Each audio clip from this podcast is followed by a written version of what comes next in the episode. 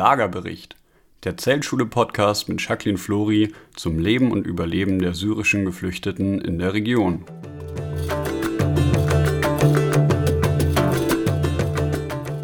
Herzlich willkommen bei einer neuen Folge des Zeltschule-Podcasts Lagerbericht. Mein Name ist Jacqueline Flori und ich freue mich ganz besonders. Heute machen wir nämlich auch eine ganz besondere Folge, nämlich eine für Kinder. Unser Projekt hat ja eigentlich an einer Grundschule begonnen hat sich also eigentlich dadurch hervorgetan, dass wir wirklich eine Aktion von Kindern für Kinder gestartet haben.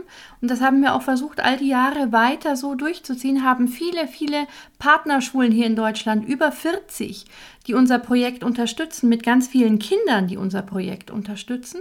Und deswegen wollten wir auch dringend eine Podcast-Folge machen, die sich an Kinder richtet. Aber liebe Erwachsene, wir haben ja auch eine Kinderzeitschrift und das häufigste Feedback, das ich auf diese Kinderzeitschrift bekommen habe von Erwachsenen ist, also ich habe das auch gerne gelesen und ich habe auch Sachen erfahren, die ich noch nicht wusste. Deswegen, liebe Erwachsene, gerne dranbleiben, denn ich bin sicher, bei den Fragen, die mir die Kinder heute stellen, ist bestimmt auch das eine oder andere dabei, was euch interessiert und was ihr noch nicht wisst. Und die Kinder, die mir diese Fragen heute stellen, da freue ich mich ganz besonders, haben wir Besuch hier im Zeltschulebüro bekommen von vier Kindern. Und zwar von Sophia, zwölf Jahre alt, von Konstantin, zehn Jahre alt, von Jonathan, acht Jahre alt und von Emilian, zwölf Jahre alt. Und die sind heute hier. Herzlich willkommen und stellen mir alles, was Sie an Fragen, alles, was Sie schon immer mal über die Zeltschule interessiert habt. Und ich hoffe, es interessiert euch auch. Vielen Dank.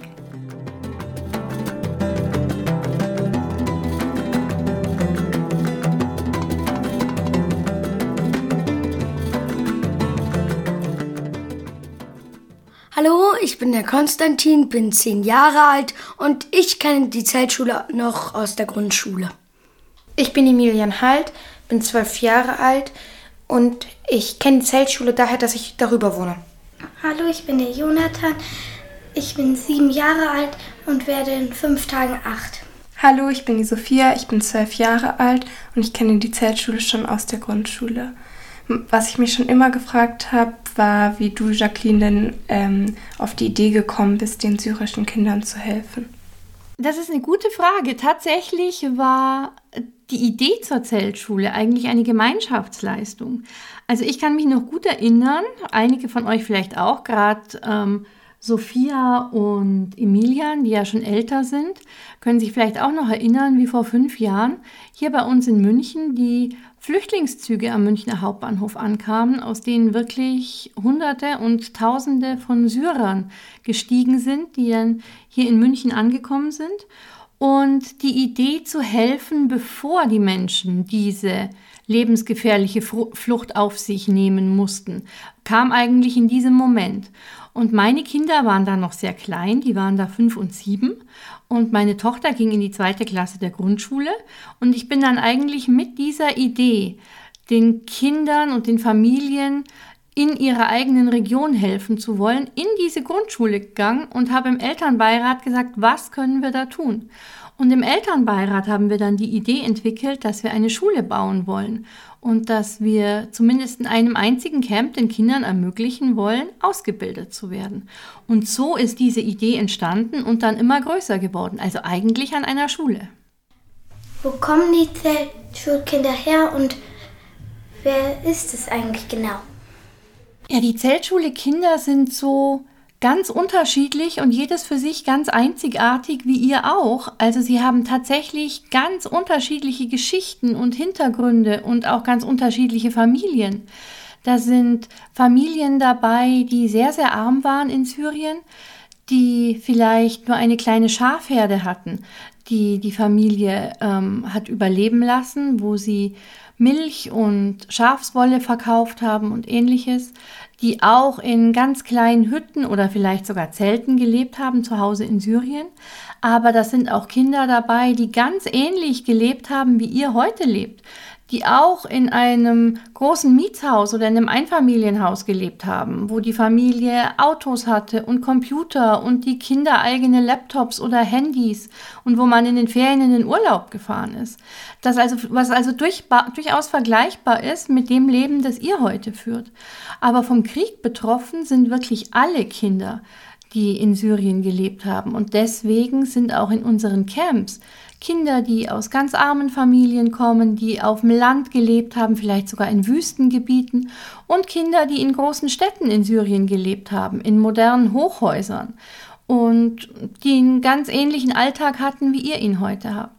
Und alle diese Kinder kommen in unseren Camps zusammen und müssen erstens friedlich zusammenleben mit ihren Familien untereinander, so unterschiedlich sie auch sind, und müssen irgendwie damit zurechtkommen, dass jetzt wirklich über Nacht, und bei vielen Kindern ist es wirklich über Nacht, alles, was sie gekannt haben, weg ist und sie jetzt in einem fremden Land in einem Zelt leben müssen und das schon seit Jahren. Also das ist einfach ein wahnsinnig großer Schock für die Kinder auch und das muss erstmal verkraftet werden. Wie sehen die Wohnzelte aus, in denen die Kinder und Familien leben? In den Zelten sieht es wirklich sehr, sehr trostlos aus. Also gerade meine Kinder sagen mir das auch immer wieder nach den Besuchen, wie die Zelte innen eingerichtet sind. Die Wohnzelte ist mit das Traurigste, was wir da in den Camps erleben. Denn eigentlich sind das immer sehr positive Besuche, wo viel gelacht wird, wo sich alle freuen. Wir freuen uns, die Familien dort wiederzusehen und die Familien freuen sich, uns wiederzusehen. Eigentlich ist das, sind wir immer sehr glücklich, wenn wir dort sind. Aber die Wohnzelte und die Situation in den Wohnzelten finde ich schon sehr schlimm. Also zunächst mal gibt es in Zelten keine Fenster, denn im, gerade im Frühling und im Sommer gibt es häufig Stürme oder starke Regenfälle. Das heißt, wir müssen versuchen, die Zelte so gut es geht abzudichten. Und das geht nicht, wenn wir irgendwelche Löcher für Fenster in den Zelten lassen. Das heißt, es ist schon mal immer sehr, sehr dunkel in den Wohnzelten. Dann haben die Kinder kaum Spielsachen. Viele der Kinder mussten wirklich, wie ich vorhin schon gesagt habe, über Nacht fliehen, weil plötzlich in ihrer Stadt Bomben gefallen sind und wurden nachts von ihren Eltern geweckt und gesagt, komm schnell, wir müssen weg hier. Und da war, wenn überhaupt, nur Zeit, das Allernötigste zu packen. Und zum Allernötigsten gehörten keine Spielsachen. Also sind die Kinder wirklich schon seit Jahren in diesen ziemlich düsteren Zelten ohne Bücher, ohne Spielsachen, ohne irgendwas, um sich zu beschäftigen. Es gibt keine richtigen Toiletten, es gibt kein richtiges Bad, es gibt keine Küche, sondern nur so einen Campingkocher, auf dem man etwas zubereiten kann. Also es ist wirklich eine Situation, wo man sagt, ja gut, wenn wir eine Woche Campingurlaub machen, dann kann sich das ganz abenteuerlich anfühlen. Aber viele dieser Menschen leben seit zehn Jahren so. Das müsst ihr euch mal vorstellen. Also schon länger als der Jonathan auf der Welt ist.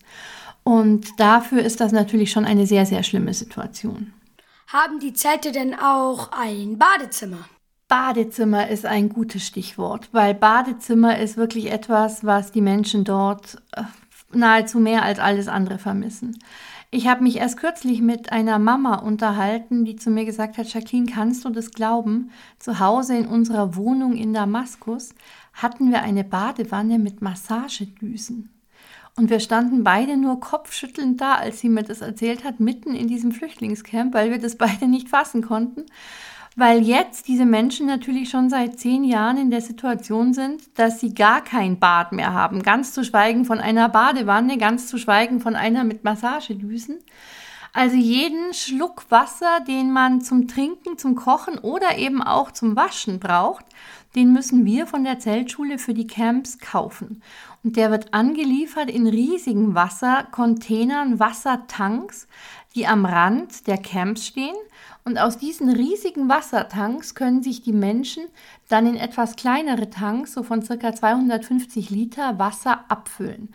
Und das ist dann die Wasserration, die der Familie für die Woche zusteht. Das sind 250 Liter für eine Woche, für eine ganze Familie. Nur mal zum Vergleich, in Bayern ist der Pro-Kopf-Verbrauch an Wasser, also der Verbrauch pro Person, 126 Liter am Tag. Und dort haben wir 250 Liter für eine ganze Woche, für eine ganze Familie. Also könnt ihr euch vorstellen, wie knapp Wasser ist.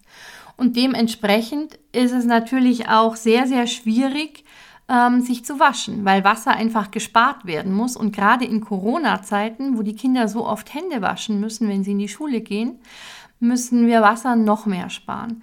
Das heißt, es gibt kein, nicht nur keine Badezimmer, es gibt auch nicht wirklich eine Möglichkeit zu duschen.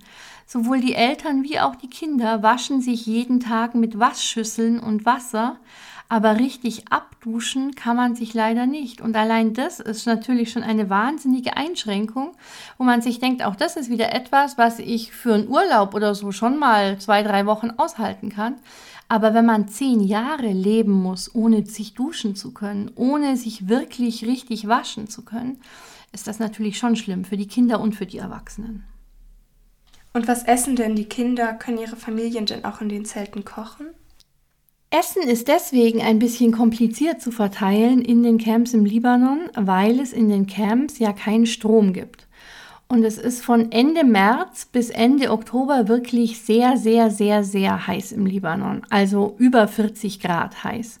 Das heißt, wenn wir frisches Obst oder frisches Gemüse oder Milch in den Camps verteilen, dann wäre das ohne Strom, also konsequenterweise ohne Kühlschrank, innerhalb von Stunden oder wenigen Tagen verdorben. Deswegen müssen wir sehr vorsichtig sein, was wir an Lebensmitteln verteilen. Denn wir wollen ja erstens, dass es gesund ist. Wir wollen zweitens, dass es nahrhaft ist und satt macht. Und es muss eben drittens auch noch haltbar sein. Und wenn man darüber länger nachdenkt, stellt man leider fest, dass das gar nicht auf so viele Lebensmittel zutrifft, alle drei Eigenschaften, die wir von diesen Lebensmitteln fordern. Und deswegen ist das, was es am allermeisten in den Camps gibt, Reis mit Linsen, weil das beides gesund ist und beides sich sehr, sehr lange hält, auch in der Hitze. Ähm, es ist auch gar nicht möglich, so viel mehr auf einem Campingkocher zuzubereiten. Also zum Beispiel essen die Menschen im Libanon und in Syrien wahnsinnig gerne Fladenbrot. Aber Fladenbrot kann man nicht auf dem Campingkocher machen. Dafür bräuchte man einen richtigen Ofen. Und einen richtigen Ofen gibt es natürlich nicht in den Camps. Deswegen haben wir ja auch schon zwei Zeltschule-Bäckereien eröffnet, in denen jeden Tag mehrere tausend Fladenbrote hergestellt werden, damit wir die überall verteilen können. Also das gibt es auch. Aber nach Fladenbrot, Reis und Linsen ist unser Speiseplan auch schon fast erschöpft. Allerdings, wenn meine Kinder und ich zu Besuch sind im Libanon in den Camps, dann bringen wir immer was ganz Besonderes mit. Also ich erinnere mich zum Beispiel daran, dass wir einmal, als wir dort waren, 600 Kilo Bananen gekauft haben und auf einem kleinen Laster von Camp zu Camp gefahren sind, um die zu verteilen. Und das war eine riesen Freude für die Kinder, eben weil wir so selten frisches Obst verteilen können. Und die haben sich unglaublich über diese Bananen gefreut. Und sowas versuchen wir immer mal wieder zu machen. Aber so generell bei den wöchentlichen Lebensmittellieferungen ist es leider meistens auf Reis und Linsen beschränkt. Was lernen die Schüler in der Zeltschule? Also die Zeltschule-Kinder werden nach syrischem Lehrplan unterrichtet. Und zwar, obwohl die Schulen ja im Libanon sind. Und zwar deswegen, weil ich, als ich die Zeltschule gegründet habe, noch gehofft habe, dass die Kinder möglichst bald nach Hause nach Syrien zurückkehren können und dort auf ihre alte syrische Schule gehen können. Und wenn wir bei uns den gleichen Lehrplan unterrichten, dann haben sie also praktisch nichts verpasst, sondern können nahtlos in der syrischen Schule dann weitermachen. Mittlerweile habt ihr bestimmt auch schon viel in den Nachrichten darüber gehört oder in Zeitungen gelesen, dass ganz, ganz viele Schulen in Syrien bombardiert worden sind. Tatsächlich sind vor allem Krankenhäuser und Schulen bombardiert worden, schrecklicherweise. Und es gibt kaum mehr staatliche Schulen in Syrien, was eine Katastrophe ist. Und weswegen wir auch schon angefangen haben, jetzt von der Zeltschule Schulen in Syrien zu bauen und zu führen. Und mittlerweile haben wir in Syrien 17 Schulen. Aber auch im Libanon unterrichten wir nach dem syrischen Curriculum, also nach dem syrischen Lehrplan. Und die wichtigsten Fächer bei uns in den Zeltschulen sind Arabisch natürlich, so wie ihr hier Deutsch habt, Mathematik, Naturwissenschaften. Naturwissenschaften ist so eine Kreuzung aus allem, was ihr unter Biologie, Physik, Chemie, auch ein bisschen ähm, Geografie und Geschichte ist noch mit dabei, also einfach so ein, ein Wissenschaftsfach, in dem das alles zusammengefasst ist. und Englisch und Musik. Was wir, das Einzige, was wir nicht unterrichten, was an einer normalen staatlichen Schule unterrichtet würde, ist Religion, also der Koranunterricht. Den machen wir nicht, weil wir religiös ganz neutral sein möchten und weil in unseren Camps auch ganz unterschiedliche Familien leben. Familien, für die Religion ganz wichtig ist und Familien, für die Religion überhaupt keine Rolle spielt. Und deswegen haben wir uns einfach entschieden, dass wir Religion den Familien selbst überlassen. Die, die ihren Kindern ganz viel davon berichten möchten, die machen das zu Hause. Und die Eltern, für die es nicht so wichtig ist, die machen das nicht. Aber bei uns in den Schulen gibt es keinen Koranunterricht. Gehen die Kinder denn auch gerne zur Schule? Unsere Zeltschule-Kinder gehen unglaublich gerne in die Schule. Ihr werdet mir das wahrscheinlich gar nicht glauben, wenn ich euch sage, wie gerne die in die Schule gehen. Und ich glaube, das liegt damit, das hängt damit zusammen, dass sie so, so lange keine Schule hatten. Vielleicht hat der eine oder andere von euch jetzt auch nach Corona-Zeiten festgestellt, vor Corona haben wir immer gesagt, oh Gott, die blöde Schule. Ich sage jetzt extra die blöde Schule. Ich weiß, dass ihr wahrscheinlich das anders formuliert, aber das Wort möchte ich jetzt hier im Podcast nicht sagen. Und oh Gott, wenn wir doch bloß mal ein Jahr frei hätten. Und jetzt hatten wir ganz viele Monate keinen Präsenzunterricht und sind nicht in die Schule gegangen. Und vielleicht hat der eine oder andere von euch da auch festgestellt, dass er die Schule schon auch vermisst hat. Und unsere Kinder, unsere Zeltschule-Kinder, hatten ja ganz oft über mehrere Jahre keinen Unterricht. Die waren nicht nur nicht in der Schule, die hatten auch keinen Online-Unterricht, die hatten, haben gar nichts gelernt. Manche fünf, sechs, sieben, acht Jahre lang nicht. Und jetzt wieder eine Schule zu haben, ist für diese Kinder ein unglaublich wertvolles Geschenk. Auch weil sie sehen, dass in der Situation, in der sie jetzt leben, ganz viel von dem, was normale Familien, Familien, die nicht auf der Flucht sind, selbst entscheiden können, nicht mehr entscheidbar ist für die Familien. Also die Familien können sich zum Beispiel nicht überlegen, wo sie hinziehen wollen. Sie können dieses Camp nicht verlassen und sie können nicht nach Syrien zurück, solange noch Krieg ist. Sie können im Grunde nicht mal entscheiden, was es zu essen gibt. Denn zu essen gibt es das, was wir an Lebensmitteln für die Woche bestellt haben. Also man lebt dort in einer Situation, in der man als Familie sehr, sehr abhängig ist davon, dass fremde Menschen aus einem anderen Land, denn das sind wir ja im Grunde, wir von der Zeltschule, einem helfen. Und ich glaube, dass die Kinder sich sehr darüber bewusst sind, dass wenn ich als Erwachsener nicht mehr so leben möchte, wenn ich als Erwachsener die Freiheit haben möchte, dahin zu ziehen, wo ich hinziehen will und mir die Arbeit zu suchen, die mir Spaß macht und so zu leben, wie ich es mir erträume, dann brauche ich dafür unbedingt Bildung. Dann muss ich dafür lesen und schreiben können, muss was gelernt haben, muss Zugang zu Informationen haben und wissen, wie ich diese Informationen anwende. Und diese Fähigkeiten lernt man einfach nur in der Schule. Und deswegen gehen unsere Kinder tatsächlich wahnsinnig gerne zur Schule. Und bei uns gibt es auch Anwesenheitslisten, so wie bei euch in der Schule bestimmt auch. Aber bei euch in der Schule gibt es die ja, damit man feststellt, ob jemand schwänzt, ob jemand fehlt, unentschuldigt. Und tatsächlich brauchen wir die Anwesenheitslisten, weil wir in mehreren Schichten unterrichten. In den Camps gibt es so viele Kinder, dass die gar nicht alle gleichzeitig am Vormittag zur Schule gehen können, so wie ihr in euren Schulen. So viele Klassenzimmer haben wir gar nicht sondern da geht eine Gruppe geht am Vormittag zur Schule, eine Gruppe am Nachmittag und eine Gruppe am Abend. Und wir brauchen die Anwesenheitslisten, damit nicht die, die am Vormittag in der Schule waren, am Nachmittag wiederkommen. Das würden sie nämlich. Wir müssen ganz oft zu Kindern in der zweiten Schicht sagen, nein, du kannst nicht rein, du warst schon in der ersten Schicht am Vormittag und wir brauchen den Platz für Kinder, die noch nicht dran waren. Könnt ihr euch das vorstellen, dass ihr, wenn Schulschluss ist, gar nicht nach Hause gehen wollt, sondern hofft, dass ihr noch ein bisschen Überstunden machen könnt am Nachmittag? Unvorstellbar, oder? Aber dort in den Zeltschulen ist es tatsächlich so so und da sind wir sehr stolz drauf. Und wie viele Kinder sind denn eigentlich immer in einer Klasse?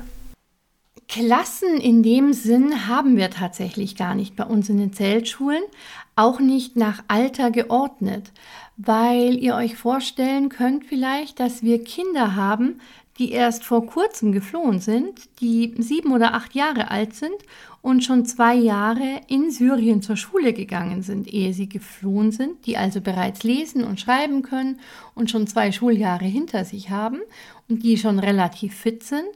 Und dann haben wir aber auch manchmal Kinder, die zwölf oder dreizehn sind und die schon vor acht oder neun Jahren geflohen sind und die jetzt so viele Jahre mit ihrer Familie unterwegs waren und noch nie in einer Schule waren.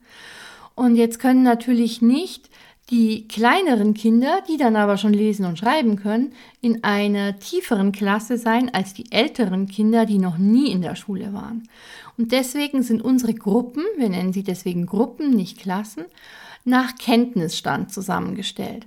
Das heißt, wenn ältere Kinder einfach noch nie die Chance hatten, zur Schule zu gehen, dann müssen sie natürlich erstmal lesen und schreiben lernen, wie die kleinen Kinder, die gerade eingeschult werden.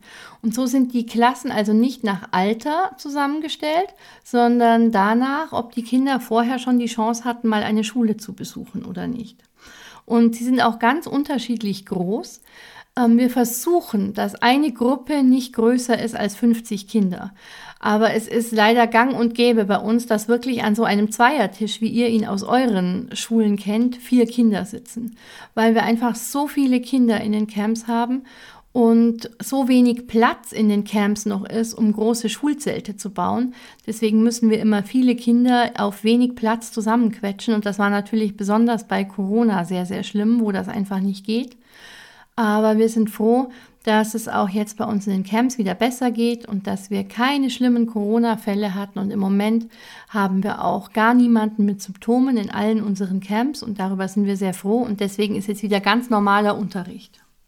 Haben die eigentlich auch Sportunterricht? Sportunterricht ist tatsächlich etwas, was wir leider, leider, leider nicht anbieten können, was die Kinder wahnsinnig vermissen. Ich bin mir sicher, ihr würdet es auch vermissen, wenn der ausfallen würde aber was einfach nicht möglich ist bei uns durchzuführen, weil die Camps auf sehr, sehr unwirtlichem Land gebaut sind. Also die BK-Ebene, wo die allermeisten Camps im Libanon sind, das ist so die Region, die direkt an der Grenze zwischen Libanon und Syrien ist, die ist wahnsinnig fruchtbar und da wird wahnsinnig viel angebaut. Da wächst von Zitronen, Orangen, Bananen, Oliven, Karotten, Kartoffeln, Zucchini, alles wächst in der BK-Ebene. Und deswegen gibt man den Flüchtlingen für ihre Flüchtlingscamps natürlich nur Länder, in denen nichts angebaut werden kann. Grundstücke, in denen nichts angebaut werden kann. Und das sind meistens total verdorrte, steinige Gebiete und Landflächen. Und da stehen die Zelte wirklich fast auf Geröll, kann man sagen, auf wirklich großen Steinen, wo man mit Flipflops fast nicht laufen kann, ganz zu schweigen irgendwie barfuß. Und die einzelnen Wohnzelte und dann auch unser Schulzelt stehen so eng beieinander, um so viele Leute wie möglich unterbringen zu können, dass wirklich teilweise nur ganz schmale Gänge zwischen den Zelten sind. Das heißt, wir haben überhaupt keinen Platz in den allermeisten Schulen, auch nur vor der Schultür irgendwie ein bisschen Gymnastik zu machen oder ein bisschen Ball zu spielen, ganz zu schweigen davon, dass es irgendwie einen richtig großen Rasenplatz gäbe, wo man wirklich auf der Wiese spielen oder Sport machen könnte. Das ist leider in fast allen Schulen außer unserer Kamelschule im Libanon. Da haben wir das Glück, dass wir ein kleines Stück Rasenfläche daneben haben. Aber sonst ist Sportunterricht leider, leider nicht möglich. Sehr schade. Und was sind denn die Hobbys der Kinder? Was machen sie zum Beispiel nach der Schule oder am Nachmittag? Ja, Hobbys ist ein ganz, ganz schwieriges Thema, weil Hobbys in den Camps nahezu unmöglich sind. Also ich bin, bin mir sicher, wenn ihr euch überlegt, was ihr so als Hobbys habt, dann sind das immer Dinge, die entweder mit Sport oder mit Technik zu tun haben, könnte ich mir vorstellen. Das meiste zumindest. Und Sport haben wir gerade gesprochen. Wir haben einfach keinen Platz, damit die Kinder Sport machen können, so traurig das ist. Also uns ist schon ganz oft angeboten worden, ob wir nicht 100 Fußbälle mit in die Camps nehmen wollen. Und das wäre natürlich toll. Aber leider kann man wirklich nirgendwo in den Camps Fußball spielen. Selbst für Sachen wie Federball ist unglaublich wenig Platz, weil eben die Gänge zwischen den Zelten so schmal sind. Also sportliche Aktivitäten müssen wir da einfach streichen und da fallen dann schon ganz, ganz viele Hobbys einfach weg. Und natürlich gibt es auch keinen Strom in den Camps. Das heißt, alles, was irgendetwas Technisches erfordert, ähm, geht auch nicht, weil wir keine Computer aufladen könnten oder ferngesteuerte Autos oder ähnliches. Das könnten wir alles nicht betreiben. Deswegen fällt da auch schon ganz viel weg. Und deswegen sind die Hobbys der meisten Kinder sehr, sehr einfache Dinge. Also viele der Kinder malen unheimlich schön und unheimlich gerne. Ähm, wir haben vor ein paar Monaten auch Drachen mit in den Libanon genommen und die Kinder versuchen in diesen schmalen Zeltgängen die Drachen dann fliegen zu lassen, weil die ja dann über die Zelte hinweg fliegen können. Die haben genügend Platz und das macht den Kindern sehr viel Spaß. Aber meistens ist es tatsächlich so, dass die Kinder sich am Nachmittags einfach treffen, um sich zu unterhalten, um gemeinsam Hausaufgaben zu machen und einfach nur zusammen abhängen. Für richtige Hobbys gibt es leider, leider auf der Flucht kaum Möglichkeiten. Können die Kinder denn auch eigentlich zum Arzt, wenn sie krank sind? Können die Kinder zum Arzt, wenn sie krank sind? Das ist eine sehr, sehr gute und eine sehr, sehr wichtige Frage. Also generell die vielen hunderttausend Flüchtlingskinder, die im Libanon leben, können leider nicht zum Arzt gehen. Denn es ist nicht so wie bei uns, dass ärztliche Versorgung kostenlos ist. Wenn ihr zum Arzt geht, müsst ihr in aller Regel nichts bezahlen. Bei uns gibt es eine Versicherung, die das abdeckt. Und das gibt es auf der Flucht natürlich nicht. Das heißt, wenn ein syrischer Flüchtling krank wird und im Libanon zu einem Arzt geht, müsste er diesen Arzt für die Behandlung bezahlen. Und die Menschen haben ja leider überhaupt kein Geld. Deswegen ist das eine wirklich sehr gefährliche Situation für die syrischen Geflü Geflüchteten dort. Bei uns in den Camps bieten wir das natürlich schon an. Das heißt, wenn eins unserer Kinder oder auch einer der Eltern oder anderen erwachsenen Mitgeflüchteten krank wird, dann bringen wir die natürlich zum Arzt und bezahlen dann auch für die Behandlung. Darüber hinaus haben wir jetzt aber auch in unserer Kamelschule, weil das eben die ist, die den meisten Platz bietet, eine eigene Medizinstation eingerichtet. Das heißt, da sind mehrmals in der Woche zwei Ärztinnen da und auch zwei Hebammen für die Mamas, die Kinder bekommen, die schwanger sind, damit die betreut werden. Und man kann in die Medizinstation kommen, wenn es einem nicht gut geht. Man kann aber auch in der Medizinstation anrufen und sagen, ich kann nicht zu euch kommen, unser Camp ist viel zu weit von euch weg. Könnt ihr bitte zu uns kommen und mal nachschauen, was mir fehlt? Und auch das bieten wir jetzt an und da sind wir ganz stolz drauf. Natürlich, wenn jemand wirklich schwer krank ist und ins Krankenhaus muss, dann können wir das nicht bei uns machen, sondern dann brauchen wir dafür natürlich schon ein libanesisches Krankenhaus, wo wir die, denjenigen dann hinbringen und dann bezahlen wir natürlich für die medizinische Versorgung. Warum haben die Zeltschulen Tiernamen?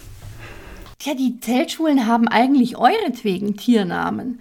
Also im Libanon wäre es eigentlich so, dass die Camps alle arabische Namen haben. Das geht meistens danach, was der Grundstücksbesitzer der Camps diesem Stück Land für einen Namen gegeben hat. Meistens ist es dann sein eigener. Aber diese arabischen Namen sind natürlich für unsere Ohren sehr kompliziert und fast unmöglich zu merken. Und da wir mittlerweile ja 40 Schulen haben, die uns unterstützen hier in Deutschland und auch viele dieser Schulen eine Art Partnerschaft mit einer unserer Zeltschulen haben, wäre es dann sehr, sehr schwierig für die deutschen Kinder ähm, zu sagen, ja, wir sind die Partner der und dann den arabischen Grundstücksnamen zu sagen. Und um es euch und uns einfacher zu machen, haben wir dann auf Deutsch andere Namen gewählt, wollten aber natürlich auch, dass diese Namen, die wir hier in Deutschland wählen, nicht völlig äh, sinnfrei sind für unsere syrischen Kinder im Libanon wiederum. Und deswegen haben wir uns gedacht, etwas, was ihr beide sehr gut kennt, auf beiden Seiten in Deutschland und in Syrien, sind Tiere. Und deswegen hat jede unserer Schulen einen Tiernamen, außer der Sonnenblumenschule, das ist die Ausnahme. Und unter diesen Tiernamen könnt ihr euch was vorstellen. Und die syrischen Kinder sind auch wahnsinnig stolz, wenn sie sagen, wir sind die Zebras oder wir sind die Krokodile oder wir sind die Giraffen. Und das finden die einfach auch sehr lustig und sehr schön. Und deswegen haben wir das beibehalten, auch wenn uns jetzt wirklich bald mal die Tiere ausgehen. Also an alle Kinder, die das hören, wenn ihr Vorschläge habt für lustige Tiernamen für unsere neuen Schulen, wir sind da jederzeit für Vorschläge offen. Leben dort Tiere oder haben die Kinder auch Haustiere? Nein, Haustiere gibt es tatsächlich nicht in den Camps. Einfach weil es wahnsinnig schwierig wäre. Es ist ja schon so schwierig, Lebensmittel für alle Menschen in den Camps zu besorgen und dann auch noch Tiere mit zu versorgen. Und das wäre sehr schwierig und sehr teuer. Und es wäre für die Tiere auch wirklich nicht schön in den Camps, weil wir ja vorhin schon drüber gesprochen haben, wie wenig Platz es in den Camps gibt und keine wirkliche Wiese, wo ein Hund sich austollen könnte oder sowas. Das wäre Tierquälerei, wenn wir in den Camps Haustiere halten würden. Und deswegen gibt es das nicht. Gibt es eigentlich einen Zeltschul-Kindergarten? Nein, ein Zeltschule-Kindergarten gibt es auch nicht. Und zwar, weil wir vorhin ja schon drüber gesprochen haben, wie eng es in vielen dieser Camps ist und dass wirklich kaum Platz für eine Schule ist. Ich habe schon viele Camps besucht, ähm, wo wir gerne eine Schule gebaut hätten, aber es hat einfach keine mehr reingepasst, weil so viele Menschen dort leben, auf engstem Raum zusammengepfercht, dass keine Zeit, kein Platz ist für eine Schule. Und umso weniger Platz wäre dann natürlich für einen Kindergarten. Weil wenn wir die Wahl haben zwischen Schule und Kindergarten, dann ist es für uns von der Zeltschule einfach noch ein Stück weit wichtiger, dass es eine Schule gibt. Kindergärten sind auch wahnsinnig wichtig und ich bin mir sicher, ihr seid wahnsinnig gern in den Kindergarten gegangen und wir würden das gerne unseren Zeltschule-Kindern auch ermöglichen. Aber wenn wir die Wahl haben, wenn nur eins von beiden Platz hat, dann müssen wir uns leider immer für die Schule entscheiden, weil das einfach noch ein Zacken wichtiger ist, dass die Kinder wirklich lesen und schreiben lernen und später einen Beruf lernen können, um sich selbst versorgen zu können. Wenn in Syrien dann kein Krieg mehr ist, können die Kinder da wieder nach Hause zurück? Ja, das ist die ganz wichtige Frage. Was muss passieren, damit unsere Familien zurückkehren können? Das ist tatsächlich, das ist eine sehr, sehr gute Frage, aber es ist eine etwas komplizierte Frage. Also der Krieg in Syrien hat ja angefangen. Viele von euch werden das vielleicht schon wissen. Wir haben das ja auch in unserem Kinderheft zu erklären versucht. Die, die unser Kinderheft kennen, wissen das schon. Der Krieg in Syrien hat angefangen dadurch, dass der Präsident Syriens, der Assad heißt, nicht das Beste für sein Volk will und nicht das Beste für sein Volk im Sinn hat, so wie wir uns das von unserer Regierung erhoffen und wo wir vielleicht auch nicht immer mit allem einverstanden sind, was Frau Merkel und das Parlament tut, aber wir müssen uns doch darauf verlassen, dass sie bei allen Entscheidungen immer unser Wohl im Blick hat. Und genau darauf können sich die Syrer schon seit über 50 Jahren nicht mehr verlassen. Da hat nämlich eine Familie das Sagen in Syrien, die vor allem darauf bedacht ist, die eigene Macht auf, auf, auszubauen, den eigenen Wohlstand auszubauen, ähm, Geld zu verdienen, politische Feinde aus dem Land zu vertreiben. Und genau dagegen sind die Menschen auf die Straße gegangen und haben demonstriert und wollten eigentlich keinen Krieg und wollten auch gar keine Regierung stürzen, sondern wollten einfach nur, dass sie mehr Rechte haben. Zum Beispiel das Recht, auf der Straße frei ihre Meinung zu sagen. Das hat man in Syrien nämlich nicht. Wenn man da auf der Straße etwas sagt, was äh, Assad nicht gefällt, dann kann man verhaftet werden. Einfach so, ohne Gerichtsverhandlung. Oder sie hätten gerne eine Zeitung, in der wirklich alles so steht, wie es sich zugetragen hat. Und auch das gibt es in Syrien nicht. Die Zeitungen gehören in Syrien der Regierung. Und die dürfen nur drucken, was der Regierung gefällt, selbst wenn das dann gelogen ist. Also das sind wirklich schlimme Zustände. Das kann man sich bei uns gar nicht vorstellen. Gott sei Dank könnt ihr euch das nicht so genau vorstellen, weil es das bei uns nicht gibt. Aber gegen diese Zustände sind die Menschen auf die Straße gegangen und sind dann von der Regierung sehr gewaltsam angegriffen worden. Stellt euch mal vor, eure Eltern waren vielleicht auch schon mal auf einer Demo und haben euch mitgenommen. Und stellt euch mal vor, da käme dann die Polizei, die wir hier ja kennen als etwas, die, als eine Instanz, die regelt, dass die Demonstration gut und friedlich abläuft, dass die Straßen gesperrt sind, damit die Demonstranten nicht von irgendwelchen Autofahrern überfahren werden können. Die also diejenigen, die auf die Straße gehen, um zu demonstrieren, beschützt und in Syrien war es so, dass das Militär und die Polizei die Demonstranten beschossen hat im Auftrag der Regierung. Und so hat sich dann der Krieg entwickelt, dass dann wiederum die Demonstranten auch gesagt haben, dann müssen wir uns wehren, dann müssen wir zurückschießen. Und so ist das immer schlimmer und schlimmer geworden und jetzt haben wir einen zehnjährigen Bürgerkrieg in Syrien. Also wirklich eine ganz schlimme Entwicklung, was sich da vollzogen hat.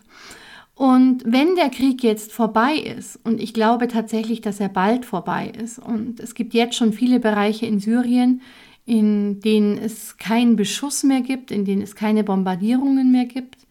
Und ich glaube, dass in den letzten Teilen, in denen das jetzt noch stattfindet, das auch bald aufhören wird. Aber das ändert dann nichts daran, dass dieser Präsident, wegen dem das alles begonnen hat, immer noch an der Macht ist, dass man auf der Straße immer noch nicht sagen will, sagen darf, was man will, dass die Zeitungen immer noch keine neutrale Berichterstattung haben, dass man immer noch einfach so ohne Grund und ohne Gerichtsverhandlung verhaftet werden darf. Und deswegen ist es tatsächlich so, dass die meisten unserer Familien nicht zurückkehren können, auch nach dem Krieg nicht, weil sie allein dadurch, dass sie gegen die Regierung waren, von der Regierung jetzt als Landesverräter eingestuft werden und Landesverräter dürfen bestraft werden, indem sie verhaftet und sogar umgebracht werden können. Es wäre also sehr gefährlich für unsere Kinder zurückzukehren nach Syrien, solange es keine neue Regierung gibt. Deswegen reicht das Kriegsende für unsere Familien leider nicht aus. Unsere Familien können erst zurückkehren, wenn es eine neue Regierung gibt. Und ich glaube leider nicht, dass das in absehbarer Zeit passiert. Und deswegen sind wir von der Zeltschule darauf eingestellt, dass wir die Menschen im Libanon noch lange, lange versorgen und auch unsere Schulen noch lange, lange erhalten müssen. Und die Kinder, die immer noch in Syrien sind, gehen die nicht in die normale Schule? Ja, die Kinder in Syrien können nicht in eine normale Schule gehen, weil ganz, ganz viele normale syrische Schulen zerstört worden sind vom Krieg. Und das trifft nicht auf alle Bereiche zu. Also zum Beispiel in Damaskus, in der Hauptstadt, kann man noch fast normal leben. Da, da merkt man gar nicht, dass rings um die Stadt herum im ganzen Land Krieg ist. Da haben die Schulen noch geöffnet, da haben Restaurants geöffnet, da kann man in Cafés ähm, Kaffee trinken gehen. Man fühlt sich eigentlich ganz normal in Damaskus. Aber sobald man Damaskus verlässt, merkt man schon im direkten Umland, wo man nur noch Ruinen sieht und zerbombte Häuser, dass hier einfach seit zehn Jahren ein schwerer Krieg gewütet hat. Und Schulen und Krankenhäuser, haben wir ja vorhin schon gesagt, gehörten zu den Hauptzielen der Bombardierungen. Deswegen gibt es ganz viele Schulen nicht mehr. Aber selbst in Gebieten, wo es noch Schulen gibt, sind die Familien oft seit Monaten und Jahren auf der Flucht. Also das heißt, die Häuser dieser Familien sind bombardiert worden, sie sind geflohen, haben es aber gar nie über eine Grenze geschafft, sondern sind einfach innerhalb Syriens immer weiter geflohen und haben sich immer wieder einen Ort gesucht, wo im Moment gerade nicht bombardiert wird. Und sobald die Bomben dann dahin kamen, sind sie wieder weitergeflohen. Das heißt, diese Familien sind teilweise seit Jahren unterwegs, wie Nomaden, kann man fast sagen. Und die Kinder waren nie länger als ein paar Wochen an einem Ort. Und schon deswegen sind viele Kinder dieser Binnenflüchtlinge. Binnenflüchtlinge sind Menschen, die aus, ihrem, aus ihrer Heimat, aus ihrer Stadt, aus ihrer Straße, aus ihrem Haus vertrieben worden sind, aber immer noch in ihrem Land sind. Also Flüchtlinge, die sich noch in Syrien aufhalten, sind Binnenflüchtlinge. Und die Kinder dieser Binnenflüchtlinge konnten oft seit Jahren nicht mehr zur Schule gehen.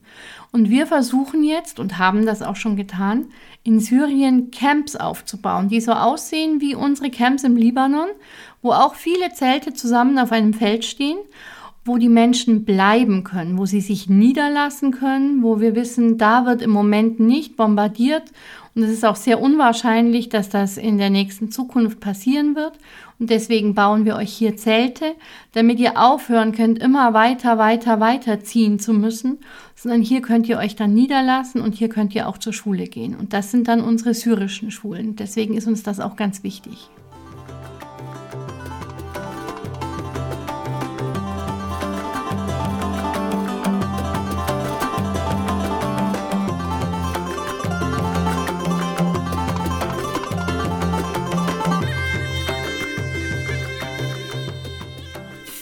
Vielen Dank an euch vier. Das waren total interessante Fragen und ich glaube, dass das auch viele andere Kinder interessiert und dass viele andere Kinder dieselben Fragen gehabt hätten. Und ihr habt das ganz toll gemacht. Vielen, vielen Dank für euer Interesse an unserem Projekt. Und an alle Kinder, die zu Hause zuhören, wenn ihr Fragen habt, wenn es noch irgendwas gibt, was ihr ganz dringend wissen wolltet und was jetzt heute nicht dabei war bei den Fragen von Emilian und Jonathan und Sophia, ähm, dann bitte schreibt uns einfach. Ihr könnt uns jederzeit gerne eine E-Mail schicken oder auch einen Brief oder eine Karte. Und dann beantworten wir gerne in unserem nächsten Podcast. Wir machen bestimmt mal wieder einen Kinderpodcast, eure Fragen. Und da bin ich schon sehr gespannt. Vielen, vielen Dank fürs Zuhören und liebe Grüße. Bis zum nächsten Mal.